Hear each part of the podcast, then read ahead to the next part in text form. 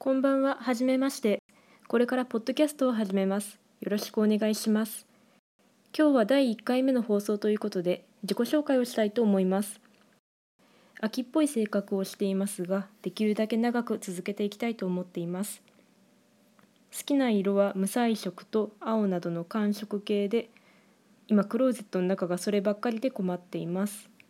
得意なダイエットは散歩からの迷子です。程よく生き慣れていない土地でやるのをおすすめします。迷子の途中でいいお店を見つけたりしてもう一回行きたいなとなった時に迷った道筋をたどっていくので運動量がとっても増えます。おすすめです、えー自己紹介が特に思いつかないので他に何か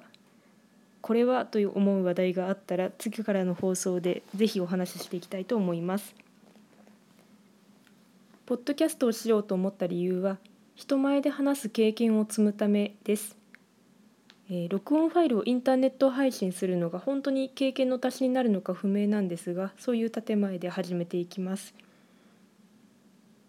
自己紹介とここまで合わせてお聞きいただいてお察しの方もいるかと思いますが滑舌が大変悪いです。聞き苦しいところも多々あるかと思います。滑舌が悪いということで原因はあのググるといろいろ出てくるんですけど、まあ、どうやって克服していこうかなどれが自分に当てはまるのかなと思った時にちょっと意識して話すことをしてみようかなと思って、まあ、ポッドキャストでの放送っていうのは一つありなのかなと思っていました。その中で朗読検定というものを見つけました。今4級の受験中で結果待ちなんですが実技試験がありまして自分であのその課題について自分の音声を録音をして提出ということをするんですけど自分の録音ファイルを聞いて本当にひどいなと思いました。でせっかくあの始めたので次の受験っていうことも検討してるんですけど3級から先の試験は実技試験について、えっと、実技試験と,、えっと筆記試験とあとはその受験要項として実技経験ということが必要になってくるんです。でそこであやっぱりポッドキャストなのかと思いましてで、まあ、そんな簡単な思いつきというところでど素人が一人でつらつら話す放送となってます。非常に寂しいです。ちょっと誰にも相談せずに勝手に始めたのでゲストも何もなくもう本当に一人で話していこうと思います。で実技試験経験の一つとして、まあ、こうやって人前で話すっていうことをしています。本当にれ聞いていただいている皆さんがもしいらっしゃればこの練習にお付き合いいただいているっていうことになるんですけども滑舌の悪さを直すことが最終目的なので話をしながらいろいろ試していきたいなと思っています。例えば、えー、とその滑舌の悪い原因で自分で当てはまりそうだなと思うことが口をしっかり開けて話すとか「えー、とあいうえお」の母音をきちんと発音するとかあとは肺活量を鍛えるというところですね。まあ、肺活量はちょっと目に見えないところというか、まあ、聞いててわからないところなのでどうしたらいいのかわからないんですけども今挙げたあたりを意識して話せたらいいかなと思います。なかなか難しいですね。でポッドキャストを始めるということである程度ルールを決めていきたいと思います。最初は不定期放送になるかなと思うんですけど放送というかあの録音と編集ですね主に。そこに慣れてきたら頻度を決めて定期放送にしたいなと思っています。内容はこうした雑談ですね。もうちょっとあの話題をしっかり決めて雑談ができたらいいかなと思うんですけれども雑談とあと朗読です。朗読検定を受けるにあたって実技経験を積むというところが目的の一つになってますのでえー、と1回の放送につき1作品読めたらいいかなと思っています。一人でちょっとダラダラと雑談をして朗読をして、ま、15分長くて15分短くても10分ぐらいになったらいいかなという感じです。ま、でもきっと一人だと雑談の間が持たなくなると思うので朗読頼みになるかなと思っています。あとはですね、えーと、インターネットを使った配信というものをしたことがないのでいろいろ試してみたいことがあります。なのでその配信環境のテストも兼ねていきたいなと思っています。今のところは思いつきで始めたっていうところもあるので無料の環境にこだわってファイルを作っています。そう iPhone ならねという言葉を信じて録音編集すべて iPhone だけでやっています。意外になんとかなるのかなという感じです。では早速朗読です。初回の拙い放送を最後まで聞いてくださりありがとうございました。むつきでした。失礼いたします。芥川龍之介作ピアノ。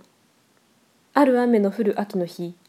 私はある人を訪ねるために横浜の山手を歩いていった。この辺の後輩は震災当時とほとんど変わっていなかった。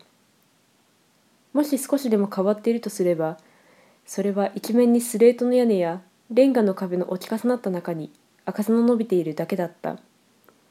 現にある家の崩れた後には蓋を開けた弓なりのピアノさえ半ば壁にひしがれたまま艶やかに鍵盤を濡らしていた。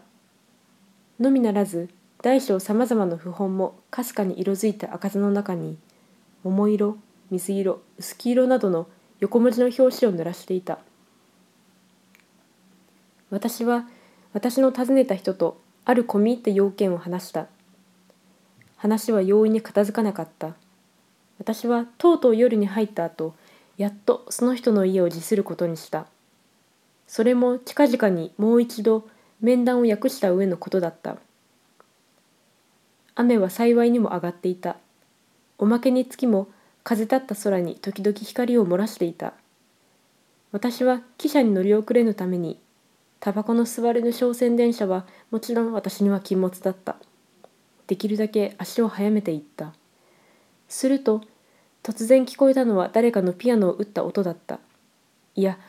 打ったというよりもむしろ触った音だった。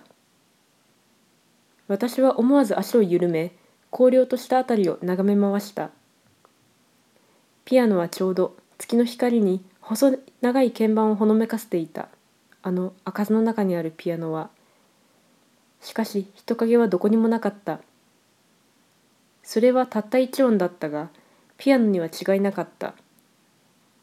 私は少々不気味になりもう一度足を速めようとした。その時私の後ろにしたピアノは確かにまたかすかに音を出した。私はもちろん振り返らずにさっさと足を速め続けた。湿気をはらんだ一陣の風の私を送るのを感じながら。私はこのピアノの音に超自然の解釈を加えるにはあまりにリアリストに違いなかった。なるほど人影は見えなかったにしろあの崩れた壁の辺りに猫でも潜んでいたかもしれない。なかったとすれば私はまだその他にもイタチだのガマガエルだのを数えていた。けれどもとにかく人手を借らずにピアノの鳴ったのは不思議だった。5日ばかり経った後私は同じ要件のために同じ山手を通りかかった。ピアノは相変わらずひっそりと開かずの中にうずくまっていた。桃色水色薄黄色などの符本の散乱していることもやはりこの前に変わらなかった。ただ今日はそれらはもちろん崩れ落ちたレンガやスレートも秋晴れの日の光に輝いていた。私は符本を踏まぬようにピアノの前へ歩み寄った。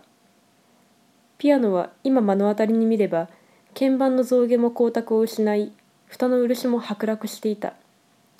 ことに足にはエビカズラに似た一筋のつる草も絡みついていた。